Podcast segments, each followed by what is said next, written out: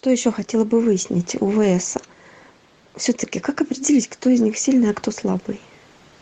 Вот такой вопрос допустим от печки если плясать. Кто там вампир а кто жертва кто там агрессор кто пострадавший? Всегда это можно выяснить. А если на мою историю перекинуться можно назвать жертву и агрессора Вот хороший вопрос, да. Давайте вот поразмышляем на эту тему. Кто что думает.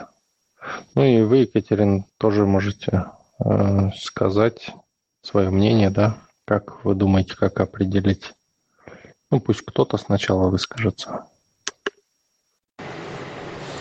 Но если мы говорим об осознанности, то в этой ситуации каждый сам определяет, кем он там является. Любую ситуацию можно посмотреть как с позиции жертвы, так и с позиции угнетателя, да. А, Все зависит от того, что, что вы хотите. Вот. Э, любую ситуацию. Даже вот если говорить о моей ситуации. В позиции жертвы, если брать меня, можно описать. Так же само в позиции жертвы можно описать ее. Вот. Поэтому тут все зависит от того, что вам надо. Если вы хотите э, подтверждения и сочувствия, то вам надо впадать в позицию жертвы и искать сочувствующих людей. А, либо, если же не хотите быть жертвой, ну, тогда не, не будьте ей, и все. Ну, тут я понимаю вопрос скорее, как определить из э, сторонних людей, да? Я правильно понимаю, Катерина? То есть, когда вы видите двух человек, да, кто жертва, кто... Давайте так вот, э, у кого позиция силы, у кого позиция слабости. Да, стороннего наблюдателя – как мне понять, кто из них жертва, а кто агрессор, если я сторонний наблюдатель в данном случае? На чью сторону становиться? Чтобы не потерять. Обязательно агрессор, да? Сила может не только как агрессия проявляться. Окей. Значит, мое мнение такое. Когда человек употребляет слова бросила, обидела, унизила, ну и так далее. То есть обвиняет кого-то в чем-то, вот это позиция слабости. Когда человек говорит «я, я, я», то это как бы позиция силы. Вот как определить, кто жалуется, это слабый человек – то есть агрессор не будет жаловаться. Агрессор будет говорить за что, ну то есть там, за что ты там ему нос сломал. А потому что он там снюхал не, не свое, да, я ему и нос сломал. А жертва скажет, он мне нос сломал, я такой хороший, а вот он мне нос сломал. Ну, то есть как-то так можно понять. В чем не виноват, да? То есть, а меня несправедливо поступили. То есть, ну да, у жертвы, как правило, мышление с позиции справедливости, э, равенства, да. А у силы нету таких понятий, как справедливость. То есть, э, вернее, сила может назначать справедливость для слабого но для, ну, сама сила не живет в понятиях справедливости и не ждет справедливости, потому что сама назначает э, правила, понимаете?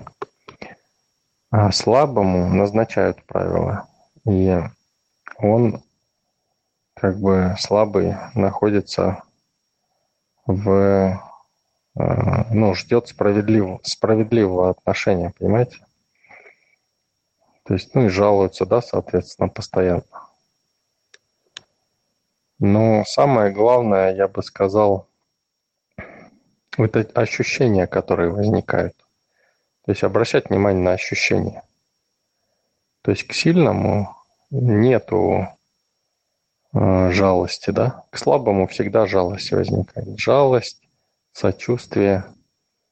Понимаете? Вот так же говорят, например, что надо сочувствие да, иметь. И люди понимают это, что надо быть слабыми. Но это не так. Сочувствие значит сочувствие к любви, сочувствие к силе. Понимаете? А у людей нету этого. Они понимают, что надо быть слабыми. То есть они видят только сочувствие в том, в угнетении, и все. То есть они сочувствуют фактически дьяволу слабости. Вместо того, чтобы сочувствовать любви, силе, расцвету, здоровью, изобилию, становлению духа. Вот оно сочувствие, сопереживание силы, а не сопереживание духовой слабости, немощи. Да, понятно, красиво, красиво. Метафора очень яркая, точнее не метафора, даже открытый текст. В то же время вы говорите, мы сейчас вот наш разговор, это речь идет о зависимости, а не о слабости. любовная зависимость – это не совсем слабость. Человек, кто привязался и попал в эту зависимость, он уязвим. И автоматически сочувствие на его стороне. У меня, во всяком случае, по умолчанию. И это сочувствие на стороне женщины всегда – я не знаю, как в этих вопросах сочувствовать мужчине. У меня нет даже такого инструмента. Ну, понятно, силе и расцвету. Понятно, понятно. Понятно.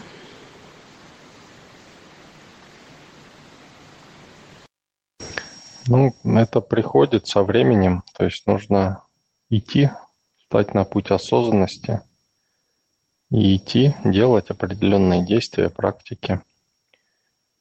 Конечно, это сначала можно понять, да, хотя бы это, что происходит вообще, да, в принципе. И понять, куда двигаться. И двигаться постепенно придет.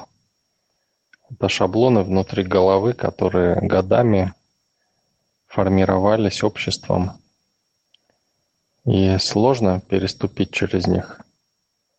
Можно вынести любые тяготы жизни, любые там какие угодно сложности.